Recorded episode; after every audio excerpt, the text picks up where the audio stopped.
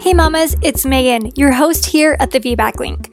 I am so excited to get into our amazing episode today. But before we do, I wanted to do a quick Q&A on my number one most asked question, which is how do I prepare for a VBAC? I know it's a lot to unpack, but here are some of the top answers for you.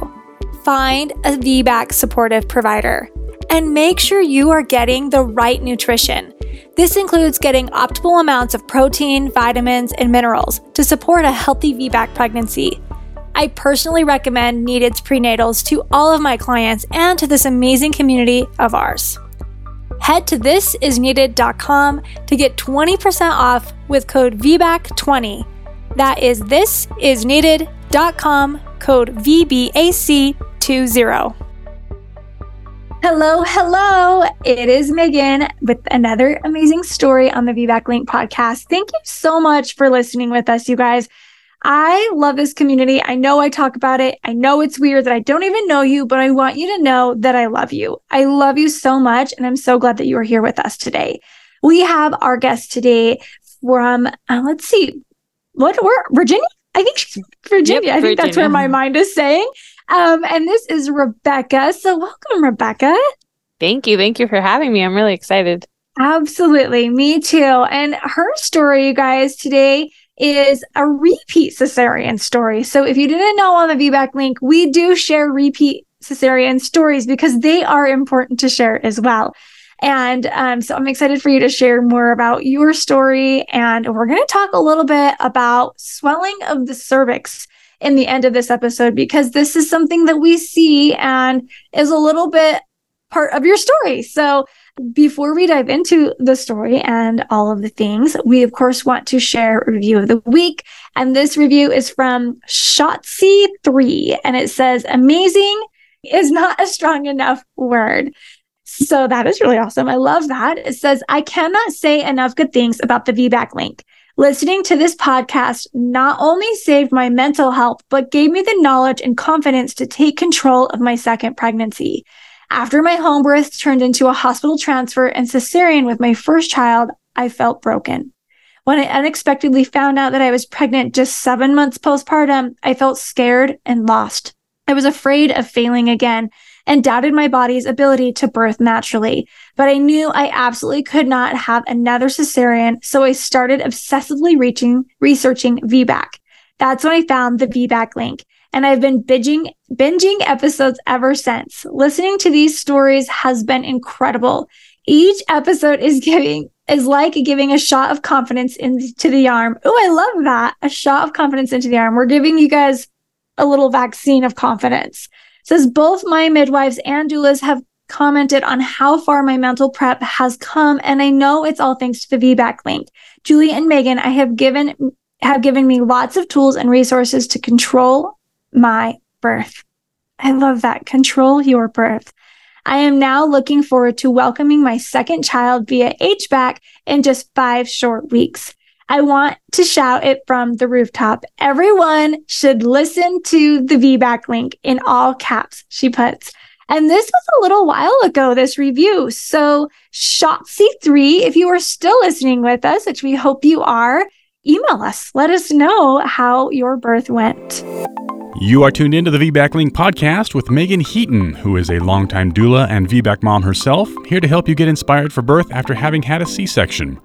Along with this podcast, the VBAC Link offers blogs, resources, and a comprehensive VBAC course for both parents preparing for birth and doulas wanting to take their VBAC education to the next level.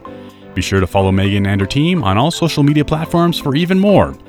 Although these podcast episodes are VBAC specific, it is encouraged for all expectant moms to listen and educate themselves on how to avoid a C section from the get go.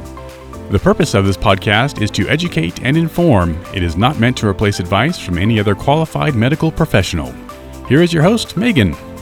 Okay, cute Rebecca. Thank you so much for being here with us today. Yeah, thanks for having me. I'm really excited to share. So, absolutely. Well, I'd love to turn the time over to you. All right. Well, I guess I'll start with just a little recap of my daughter's birth, who was my first C section. So, um, my daughter was born in January of 2021. So, we got pregnant with her during like kind of the height of COVID. And so that pregnancy went really smoothly, other than it was COVID time. So, of course, my husband couldn't come to any of the appointments or anything like that. I didn't really do much prep with her because I wasn't going to go to a birth class and like there wasn't a lot of resources available.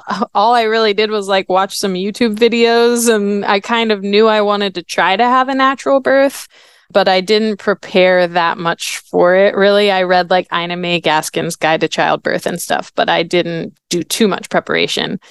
And so she went to 41 weeks with no com- no complications and I didn't want to be induced, so my OB was like, we'll go to 41 weeks and then we'll bring you in for like an NST and an ultrasound. So we went in on January 10th for her NST and she passed that with flying colors. And I had asked them if they would give me a membrane sweep before they would induce me. And they said they could try that. And so they were going to come in and give me the membrane sweep, but luckily one of the doctors there was like well let's do her ultrasound first just to make sure everything's fine because you know what which just makes sense before going down there and doing the membrane sweep. So they did the ultrasound and she was like did you know your baby is breech? And i was like no i did not. Like no one every time to me. yeah like every time that the obs would very quickly, I will say, like very quickly palpate me. They'd be like, yep, feels like she's head down, like everything's good.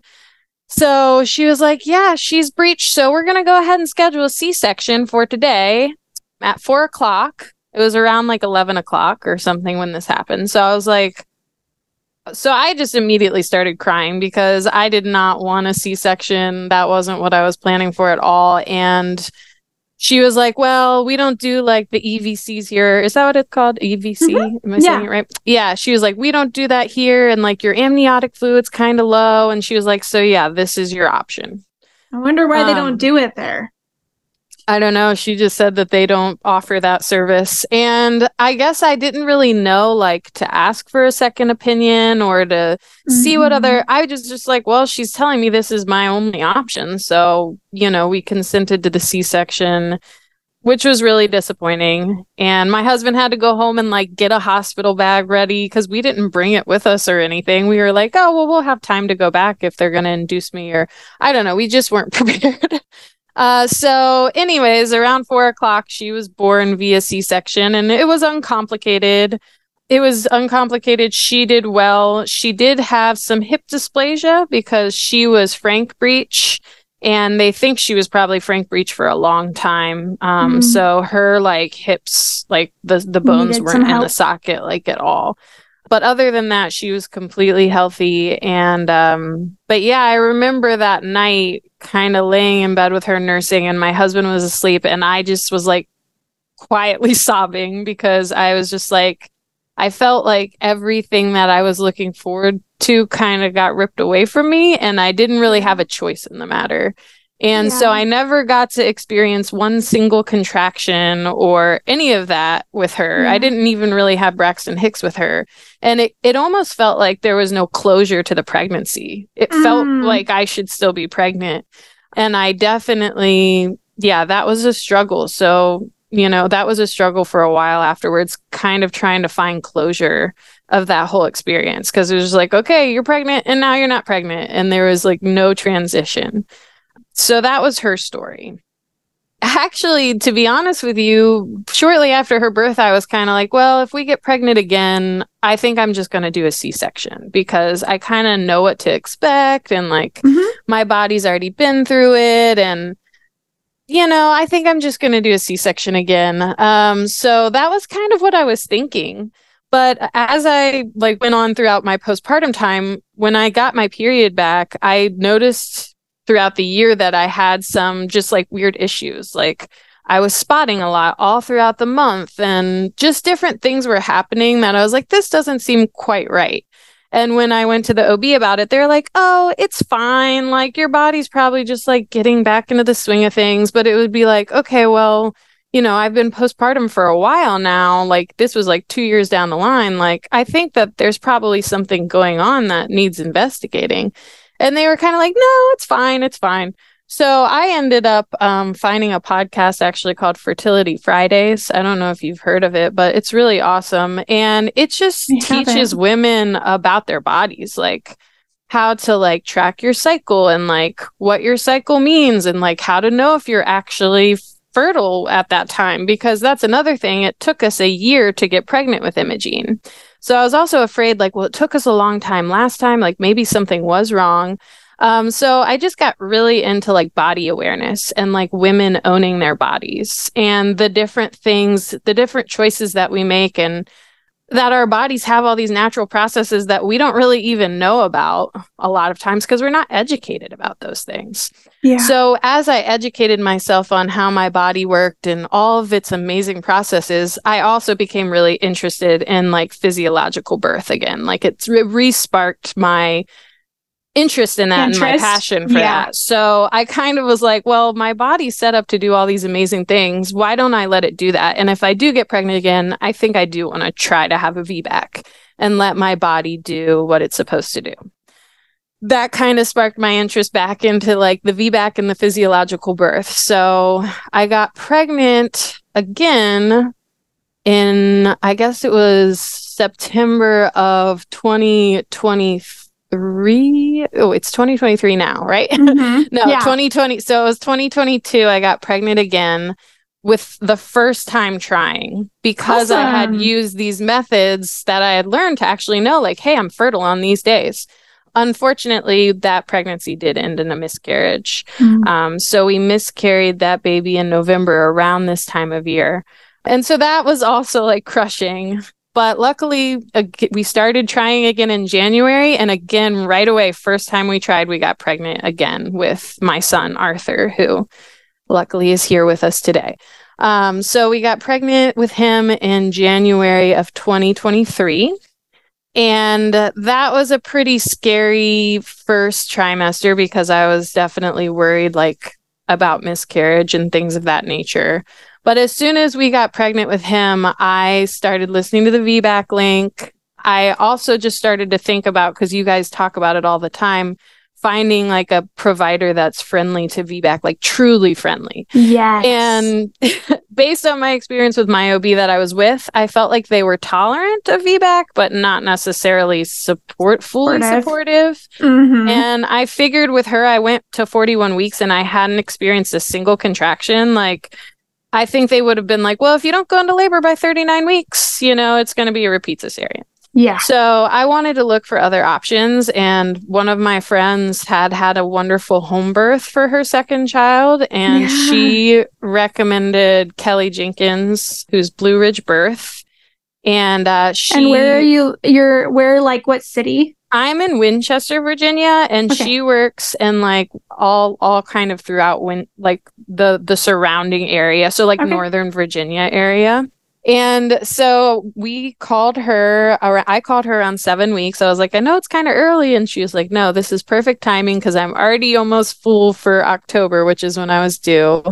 And she was just really great about like going through all of like kind of the fears and concerns we set had as VBAC parents going into like a home birth.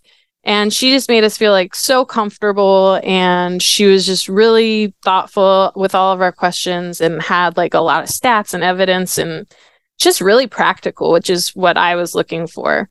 Somebody who really was practical and knew their stuff, but also wasn't necessarily a traditional OB. Um, Mhm. So we ended up signing on with her for our care.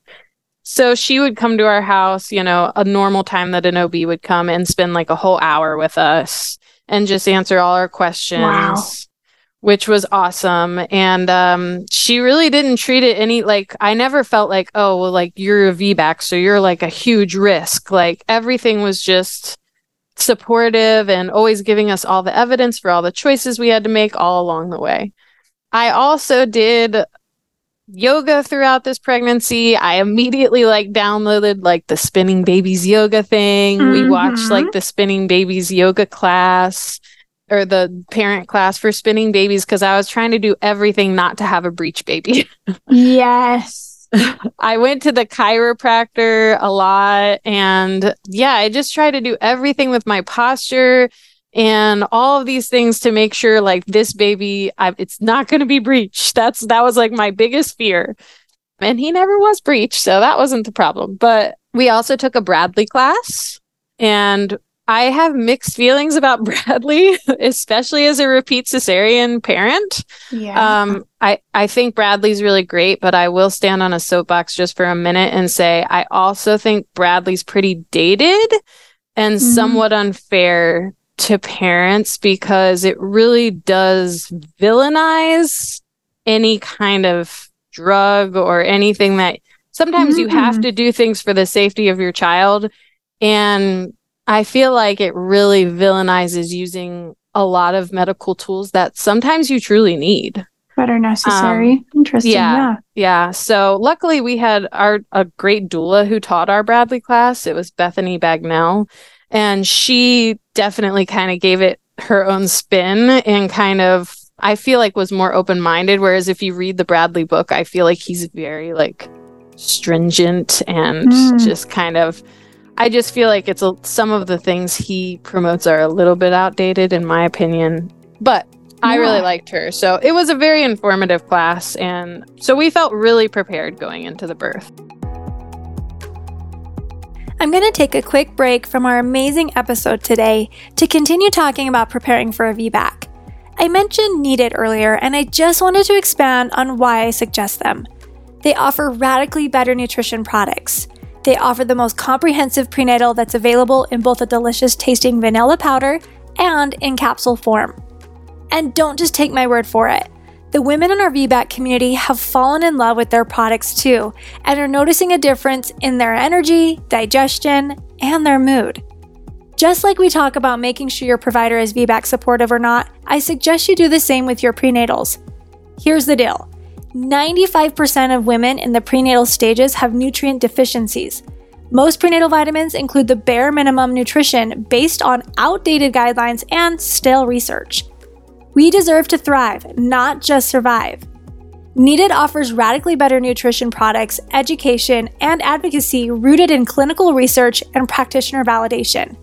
Their products are third party tested and backed by clinical insights from over 4,000 practitioners. They are thoughtful about every ingredient, using exactly what is needed in bioavailable forms. And this is important because you and your baby deserve the best. If you are not already one of the hundreds of women in our Women of Strength community using Needed as your prenatal, consider switching to Needed. Get 20% off your order by using VBAC20 at checkout. You can visit that at thisisneeded.com and use code VBAC, VBAC20 at checkout. We really didn't have any complications until week, I guess it was like 34 or it was 35. Kelly came to our house to do our, you know, normal checkup and the baby's heartbeat was really fast. She called Oh. it tachy, like Tachy. hmm yeah. Um, so she was really concerned about that. And so we actually did go to the hospital to get an NST. And they were pretty rude to us at the hospital. They were kind of like, Hmm. Why are you guys here? I don't understand why you're here. And we were like, Well, you know, our Just midwife checking up. yeah, you know, the heartbeat was really high and I don't know, they just weren't very um kind to us while we were there. But anyways, we ended up they ended up not giving us the test that she asked them for. She wanted them to do an ultrasound and an NST and they wouldn't they refused to do the ultrasound. So we ended up having to drive up to Loudoun to get the ultrasound and everything was fine. He, his heart rate had like settled back down and he looked fine. He was head down. So we were happy about that. But that was like our only little scare that we had. The other thing that was like a little bit of a complication, but not, I mean, not a complication, but just something that happens is we did test positive for GBS. hmm And so that was not a big deal. We could get the antibiotics at home. So it didn't like preclude us from having a home birth or anything. Yeah. But uh, we did research a lot about that because we kind of wanted to avoid antibiotics. So we did a lot of research to kind of decide what the best decision was for us of whether we wanted to do those antibiotics or not. And we Mhm. kind of decided we were just going to play it by ear, kind of based off of like how soon did my water break and, you know, Do you have different things. signs? Yeah, all of those things are really good things to take into consideration. Yeah, exactly. And my urine was clear for GBS. Mm-hmm. It was just the swab. So that was like another good indicator that it, it might be okay. Um, and then, yeah, we were just going to kind of wait and see. I also went on a really stringent diet. Like I cut out like white foods and like, um, a lot of the things that are shown to feed GBS. And then I added in a lot of like fermented foods and probiotics and stuff like that. Awesome. So those were really the only two like little bumps in the road. The whole pregnancy, every time she would palpate me, which would be like a full like belly map, by the way. When the OB would touch my belly, it would be for like 10 seconds. Like she would actually, Kelly would actually go in and she would completely like map out my belly and be like, here's, I can feel his neck here and his butt. And every time she did that, she would be like, he's in great position. He's like in perfect position. So we were really hopeful going into things. Of course, he did go over like the due date, but I kind of expected that because Imogene did the same thing. The difference with him was I had a lot of Braxton Hicks, and I did actually have a few days um, where I had like some prodromal labor or some Mhm. episodes that I was like, maybe this is labor. And then it kind of just fizzled out. So I was, I, he went to 41 weeks, and I was starting to get a little nervous that we might have to induce, and I really didn't want to do that. So the day that he was 41 weeks, I started feeling contractions like every 10 minutes throughout the day. And I was at work and I was just kind of breathing through them. They weren't painful, but I was definitely like, okay, these are these are kind of timeable, like every 10 minutes or so. And so right after work, I got together with some of my work friends and we went for like a really nice hilly 3-mile walk. And sure enough, by the time I got home from that, I was feeling contractions become stronger and um, closer together. They weren't painful yet, but around the time that I was cooking dinner, I went upstairs and I went to the bathroom and I had like blood all over my toilet paper. And I was like, okay, that's a good sign. Like maybe I am in labor. Maybe this is finally it. Because we'd had a few episodes and we'd been trying all the things to kind of get things going. So I told my husband, like, maybe, you know, things are really happening. So I texted my midwife and she just told me, like, go to bed early tonight after you put your daughter down. Go to bed and see if you can get some rest because it sounds like, you know, this might be it. So try to get some rest. So I got my daughter down and tried to lay down probably around like she went to bed around like eight and I tried to lay down around like eight thirty. And as I was laying in bed, like I just couldn't get comfortable. And what it felt like to me was gas pains. So I Mhm. had always heard period cramps, but I was feeling like very strong gas pains. And I was t- told my husband, like, maybe I just have gas. And he was like, Your gas doesn't come in waves like that. Like, you're, I think you're having contractions.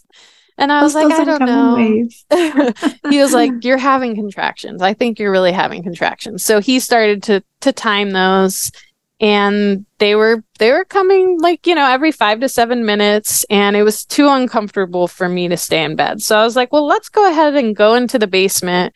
We have a nice finished basement and we were going to birth down there. Like that's where we were going to set up the pool. And I was like, you can get the tub set up and, you know, I can kind of pace around and we'll make sure we don't wake up Imogene, which is my daughter. So we came down into the basement around like probably 10 o'clock when we came down here.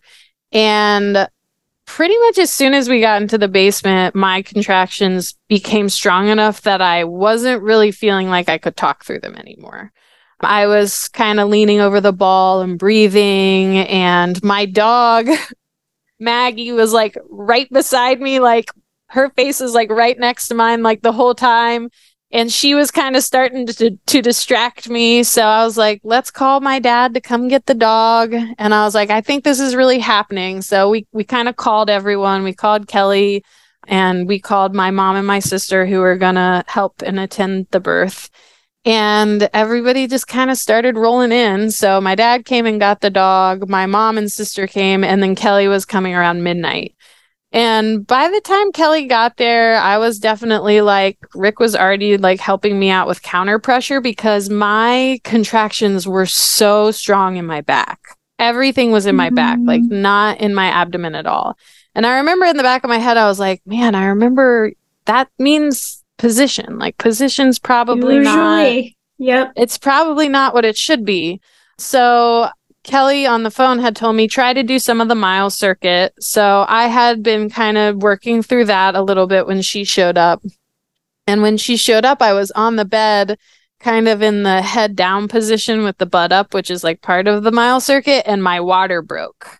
Mm-hmm. So my mm. water broke like right around midnight when she arrived. And that was really cool for me because I had not gotten to experience that with Imogene. So that yeah. feeling was like really I'm like, it's still something that I like think of fondly because I never got any of that with my first daughter. Yeah. Um, so Kelly was like, you know, just so you know, your contractions might pick up now because your water's broken. And I was like, okay. And they definitely, definitely did pick up. Yeah. and um, I feel like I almost didn't even go through that early labor stage I feel like I kind of went straight into like that active, like, you've got to focus, you've got to breathe. Like, my husband had to be right there with me with the counter pressure.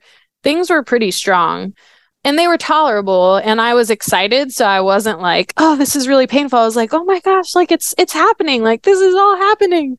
So mm-hmm. that really, I think, helped with the pain tolerance of just, I was excited for it. Um, mm-hmm. Um, but for most of that labor part of labor i was kind of leaning over the bed or the couch and my sister i would hold her hands and kind of look at her and my husband would be behind me with the counter pressure and they were getting the tub all going and everything. And then kelly was like do you want me to check you? And so i i let her check me but i told her not to tell me how dilated i was. So she checked me and she was like well he's really really really low. Like i can already feel his head and you're almost completely effaced. So that's good. And so she didn't tell me how dilated I was, but I was like, okay, he's low. I'm effaced. Like things are sounding good. Mm-hmm. Um, and then the the nurse got there, and we had to decide if we wanted to start the antibiotics for the GBS. And my water had broken, so I was kind of like, um, I don't know. Let's see. I, I so then I asked Kelly, can you just tell me how dilated I was so I can kind of get a sense of like how much time mm. we have and she said I was only at a one. So I was kind of disappointed by that, but I was like, I haven't been laboring that long. I'm like, I know that dilation can come really quickly. Like, it's not yeah. the only thing. And I'm effaced and he's low. So I didn't let it get me down. But we did decide to go ahead and run the antibiotics. So she hooked me up with those, and I was able to still be in the tub and everything. She just kind of covered it with like a dressing, like a plastic, so that I could be in the tub. And I did get in the tub at that point. Uh, probably, I got in the tub probably around a little after midnight. I don't know the exact time frame, but the tub was nice. But my husband hates pool, hates uh baths. Oh, and so at first he was like, "I'm not going to get in the tub with you," and I was like, "Okay, well." I need your counter pressure so, buddy, you're gonna so have to get like, in. yeah. so I went through a few contractions in the tub without him in there with me, and to do like the counter pressure, I would just like press my butt like as hard as I could against the bottom of the tub. Uh-huh. But I was like, uh-huh. this is not cutting it. I was like, you're gonna swim with me now, like get in. So he did. He got in. He's kind of a germaphobe, which is part of his not liking tubs thing. Okay. Yeah. But fair. he got in with me and he he did what he needed to do. So he was awesome. Basically, I would just like press against, like I was like lined up with his pelvis and I would just like press my butt into his, him as hard as I could because every contraction felt like my butt would like kind of fly apart if I didn't have Listen, somebody like holding it together. I can totally relate. I was in labor and I was like, he's going to come out my butt. Yes. and everyone's like, no, he's not. I'm like, yes, he is.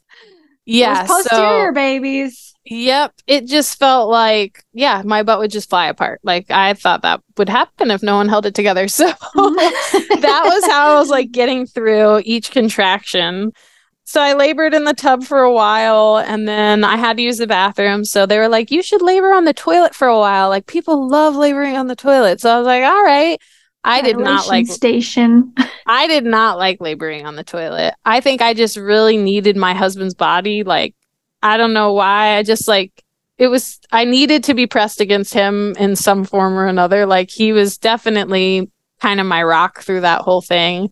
And he was really good. He read like the birth partner book and everything. Mm-hmm. He he really was with me 100% of the way, which is another reason I'm so thankful that I got to labor this time because the yeah. bonding between the two of us going through that together was mm-hmm. just something that I could never replace. You know, it was just yeah. amazing. So so we kind of went back and forth between the tub and the bed and doing different things and everything was going well and I remember asking people like what time it was a few times and I was like, "Man, the night's like really going by quickly and like I feel like I'm laboring really hard, but I'm managing and everything was going well."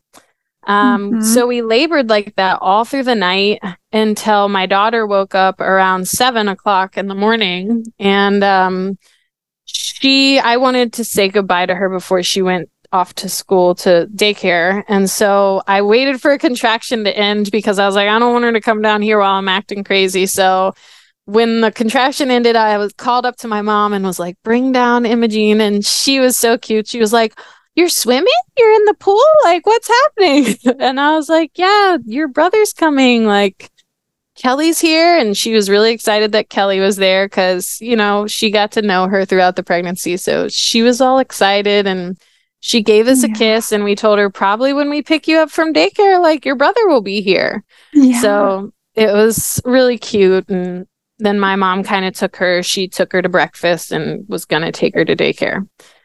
Basically, as soon as she left, it was just like that was my permission to just make as much noise as possible. Let it go. yep. Yeah. So, and my contractions were starting to be like really, really strong. Like I was starting to feel kind of pushy and I was just kind of having to like basically roar through them.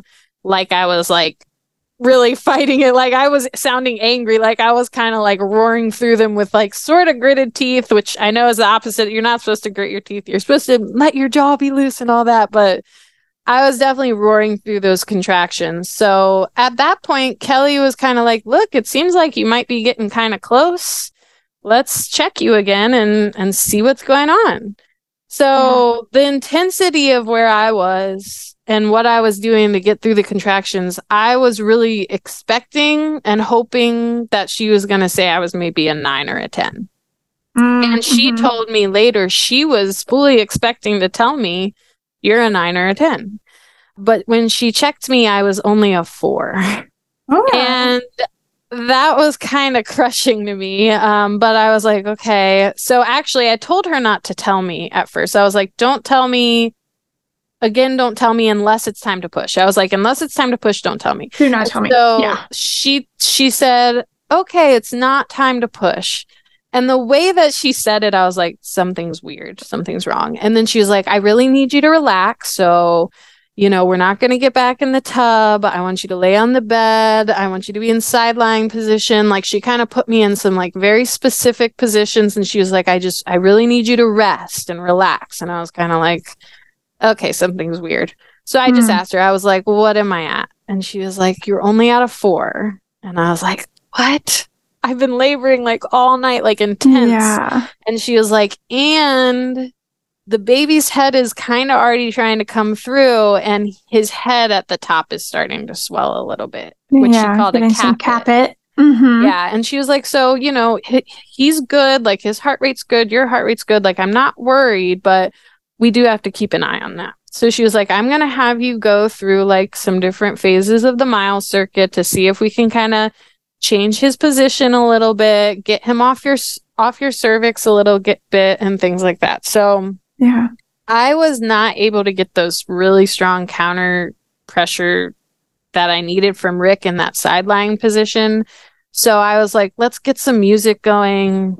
I need some kind of distraction. And I'm a singer. I love to sing and I play music and stuff. So we put on like our wedding playlist and we were just both lying on the bed. I had him get my comb for me so I could squeeze it. And I was just like singing through our wedding songs. And that was actually a really beautiful part of the labor for me, us sitting there and kind of singing through our songs. And yeah. it was it was kind of a chance to just be quiet and and think about things and i just kept saying in my head like okay like dilate dilate you're gonna dilate yeah. you know and thinking that yeah. over and over again so she had me you know do 30 minutes in each of these kind of different positions and the one with the head down and the butt up was super uncomfortable i think because my neck was hurting so i was like so ready for that to be over and so after we kind of went through those she was like okay let's get you up and get you moving again. This was probably a, at least an hour later that she was like, let's get you up off the bed and we'll we'll just move around. So Rick and I kind of danced around and every time a mm. contraction hit, I would just like squat down really low and he would like kind of squat down and like hold me in a chair almost and just hold on to me and then we would kind of sway and dance. So we, cute. Yeah, it was really special and we did that for probably another half hour and then it was time for me to get like another round of the IV which I had been getting every I guess 4 hours is what that generally is. So Kelly was like, "How about we do another round of the antibiotics and then I'll check you again because it will have been about like 2 hours more or so and we'll see if you've progressed and like what's going on." And at this point, I was starting to feel a little discouraged. And I remember I was sitting on the birth ball, and Bethany, the nurse, was giving me the, the antibiotics. And I just remember looking at Rick, and I was like, I'm trying like so hard. Like, I'm, and I was kind of tearful.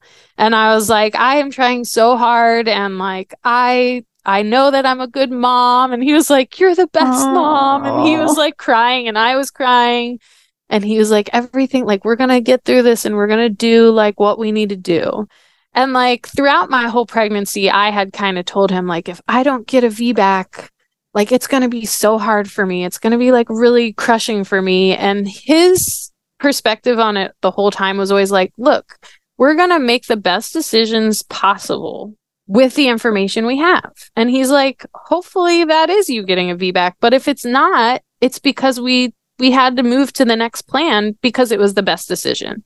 So he was kind of like, look, that's still the same thing. Like, we're going to just make the best decisions with the information we have. And like, you're a great mom and you're doing a great job. And I'm so proud of you.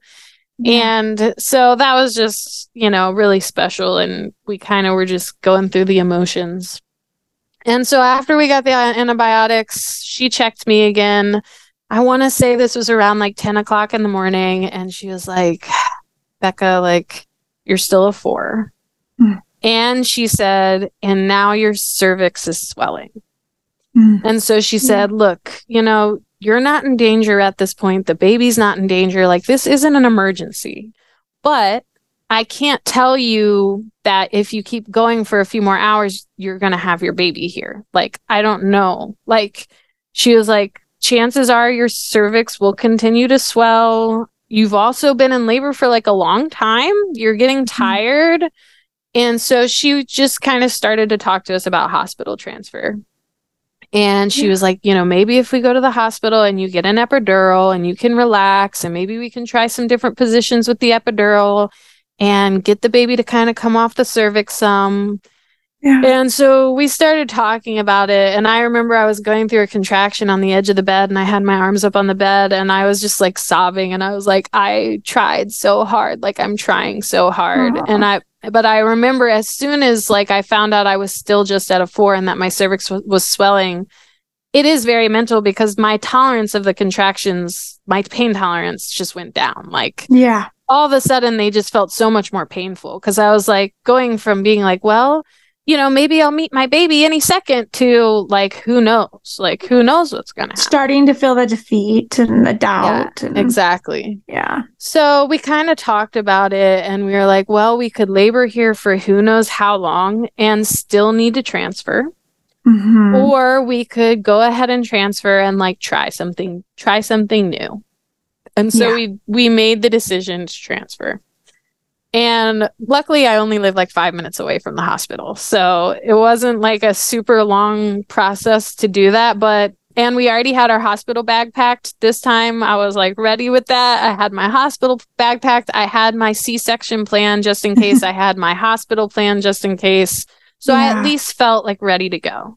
Yeah. And nobody said you have to transfer. You know, it was our decision. Like we felt like we had the information and we made the decision Mhm. together.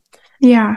That part of going to the hospital, I remember just wishing like I wish I could just turn these contractions off now because now like getting in the car, not having the counter pressure, all that was probably and the funny thing was we walked out onto our like patio and I like had a contraction like on the side of my patio. And of course my neighbors drive by and roll down their window and are like, How's it going? Are like, you okay? How's it going? Yeah. yeah. I was like, oh my gosh. Like, and I love these neighbors. They're amazing. But I was kind of like, this is not what I want to be doing. Um, Yeah. so but we made it to the hospital. We got to triage. You know, they strapped me all up. I was laying flat on the ba- back in the most uncomfortable position. But basically, we got through triage and everything. From the time I got to the hospital to the time I got the epidural was probably still like another hour and a half of labor at least. So that was really tough. But Hmm. we made it there. We got there. We got finally got the epidural placed. I would say it was around noon when I finally got the epidural placed. And I will tell you, like, I'm all about the natural labor. And if somebody would have told me you'll have to labor 10 more hours, but you're going to push your baby out and everything's going to be fine, I would have found it within myself to do that. Yeah. But I will still say that epidural felt so freaking good. it was bet. just like a warm wave of like warm, tingly hug. Like as soon as I got the epidural, all the pain just kind of melted away. And I was like, this is where we are. So I might as well enjoy this eh, for what it is and um, take this relief.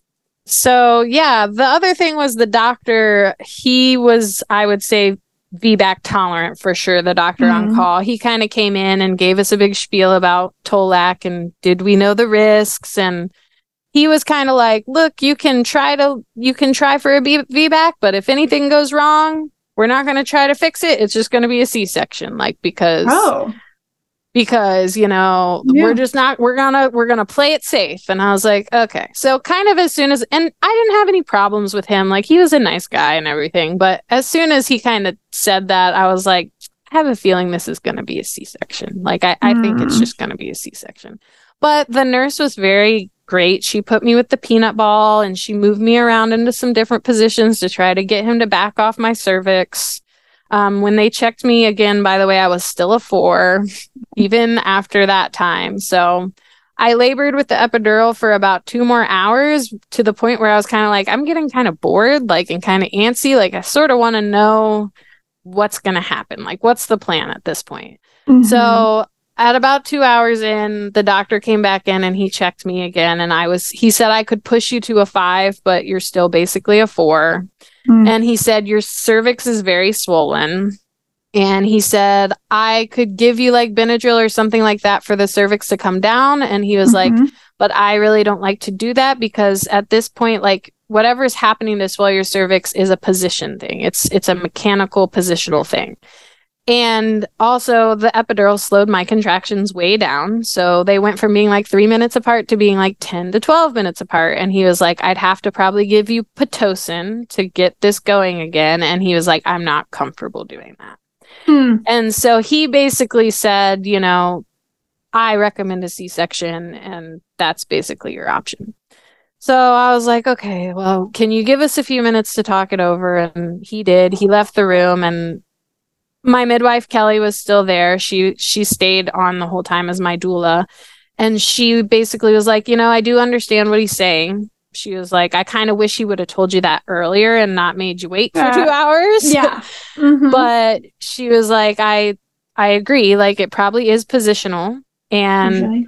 there's probably not a ton we can do oh another thing he had said was the baby was having some decels after Mm. um after my contraction so he was like you know that can show us the baby's in a little bit of a distress Mhm.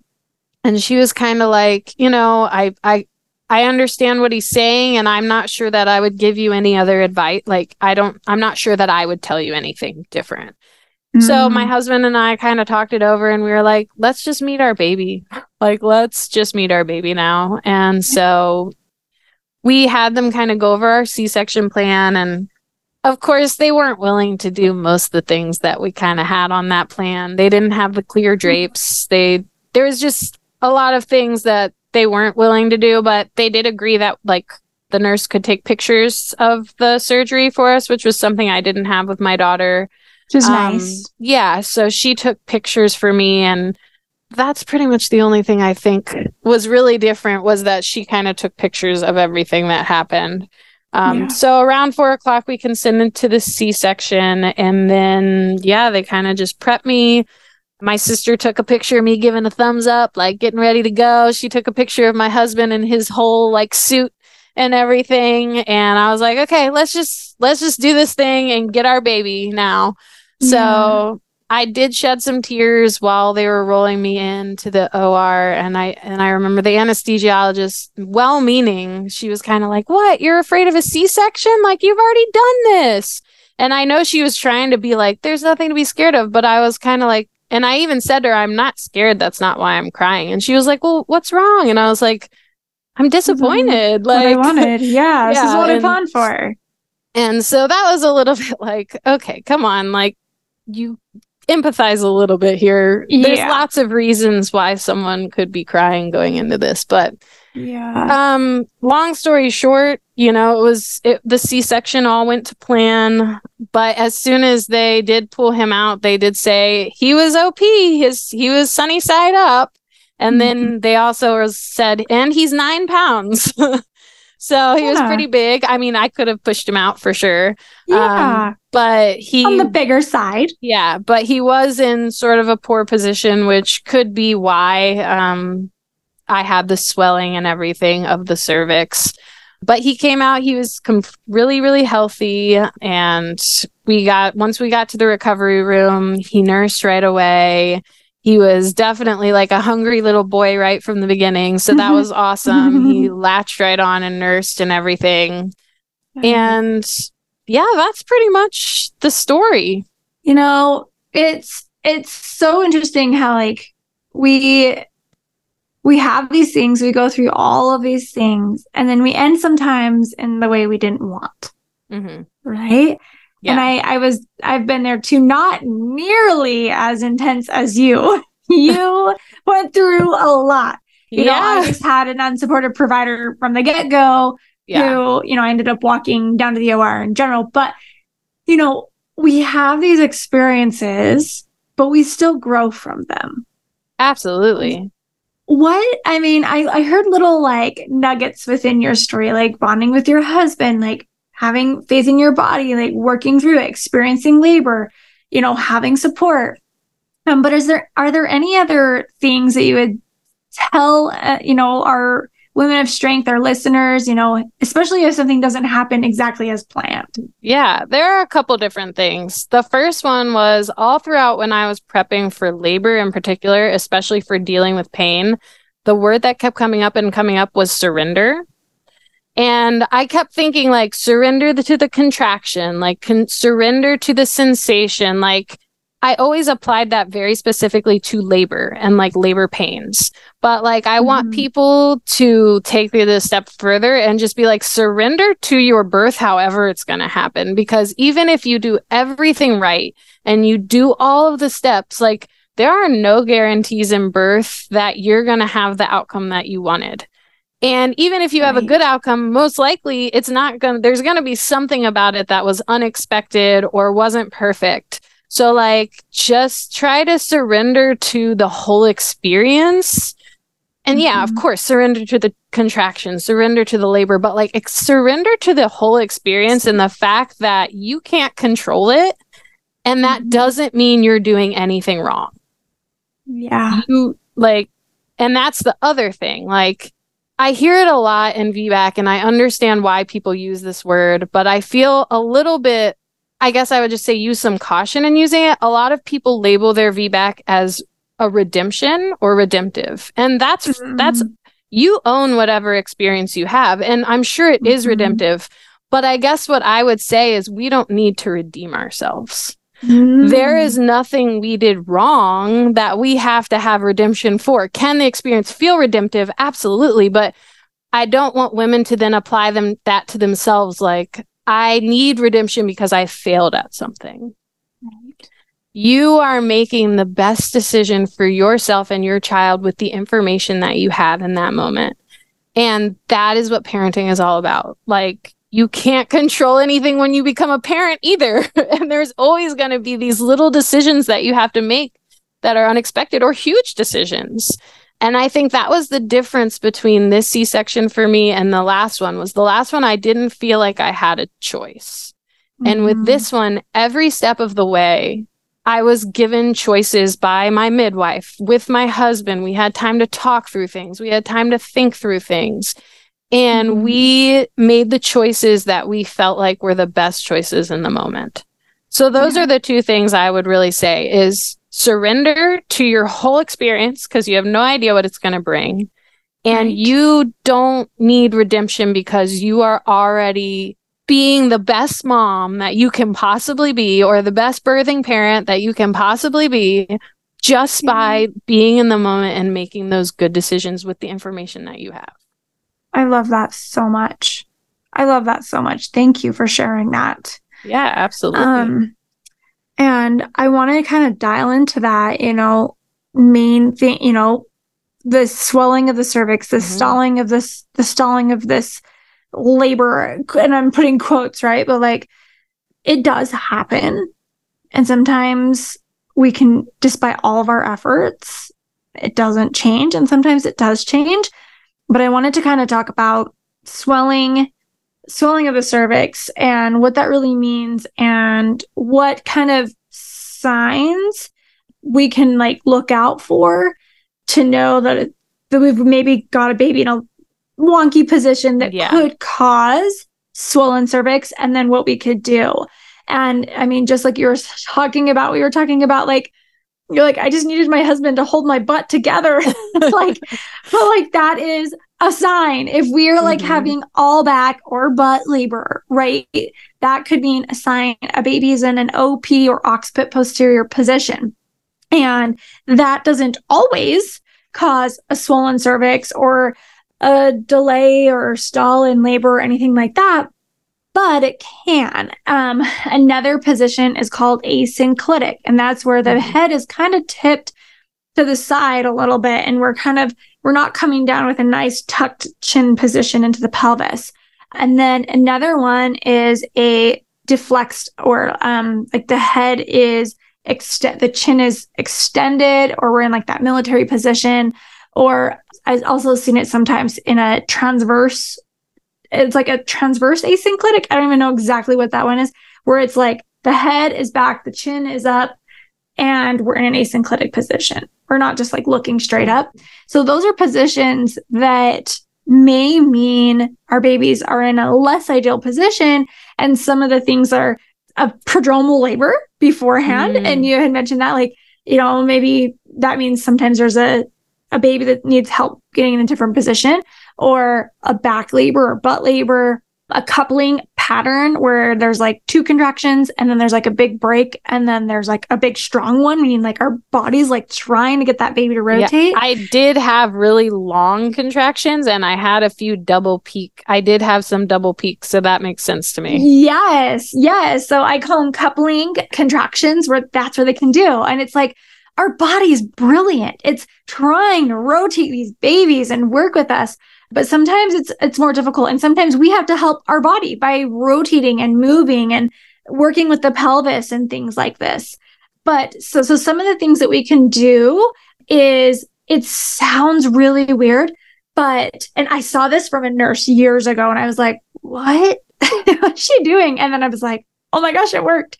So we had kind of like a an anterior lip where it was like swelling on the one side and she said i want you to get in the biggest like like fetal position the that you can like the tightest fetal position. And so we like we're holding her even like around imagine a nine month belly right? Yeah. like it's a little difficult to wrap ourselves around it but we brought knees all the way up to her chest wrap, had her wrap around her knees like this and she laid there. And we had to do a lot of counter pressure yeah, because it was not a comfortable position And we did five contractions like that. And and it was hard. And but she said, I want to do it. I want I'll I want to do it. Anyway, so we got into it, did lots of counter pressure, and then we did um we really did uh I don't even know what you want to call it, but we call it throne, where you sit up and you're like, you know, like knee feet to feet, knees out. Anyway, next contraction, she got a check. After that contraction, she got a check and lip was gone.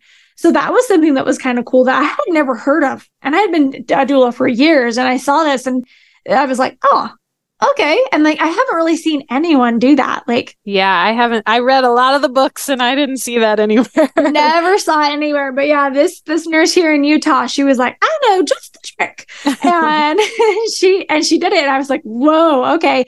So yeah. And then some people will say like ice, but like sometimes ice, sometimes there's a, a like circulation issue and sometimes ice can actually stop circulation so mm. it's sometimes ice isn't the best but um then arnica or benadryl you mentioned benadryl that they wouldn't give you but they mentioned it yeah. Um, or I don't even know how to say the word. It's actually something that I just was talking to a labor and delivery nurse in our community who wants a VBAC.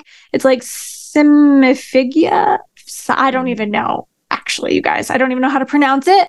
But those um, I've seen like uh, arnica out of hospital midwives use and things like that, or getting into a a tub, like sometimes that can, or sometimes an epidural because it can offer relaxation, but then not always.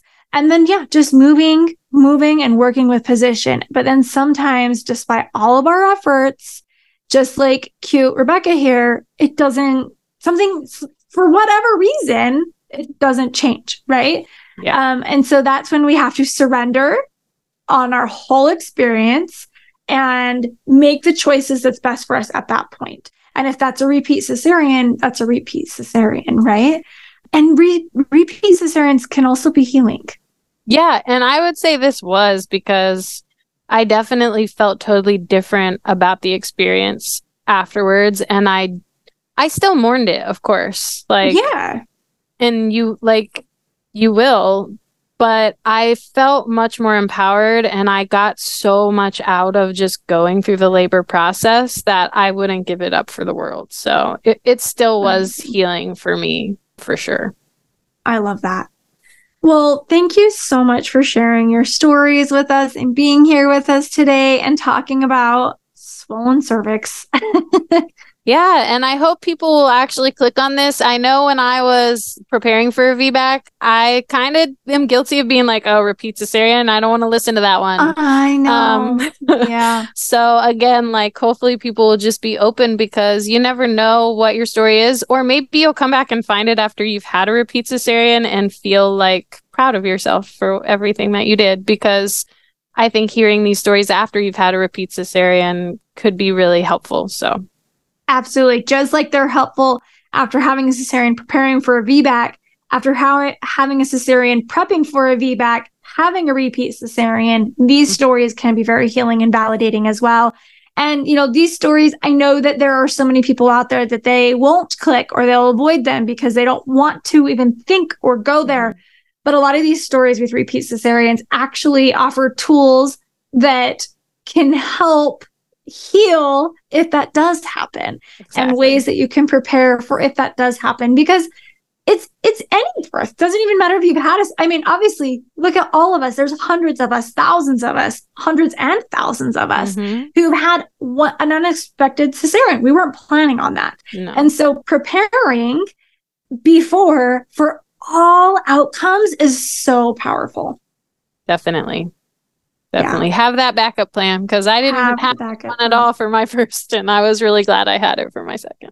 Yes. Oh, well, thank you again so much for being here with us today, and congratulations on your baby. Thank you. Thanks for hearing my story, and I love what you do, and I think it's really, really important. So, thank you. Thank you. Would you like to be a guest on the podcast? Head over to thevbaclink.com slash share to submit your story. For information on all things VBAC, including online and in person VBAC classes, the VBAC blog, the worldwide database for VBAC doulas, and more, head over to thevbaclink.com. Congratulations on starting your journey of learning and discovery with the VBAC Link.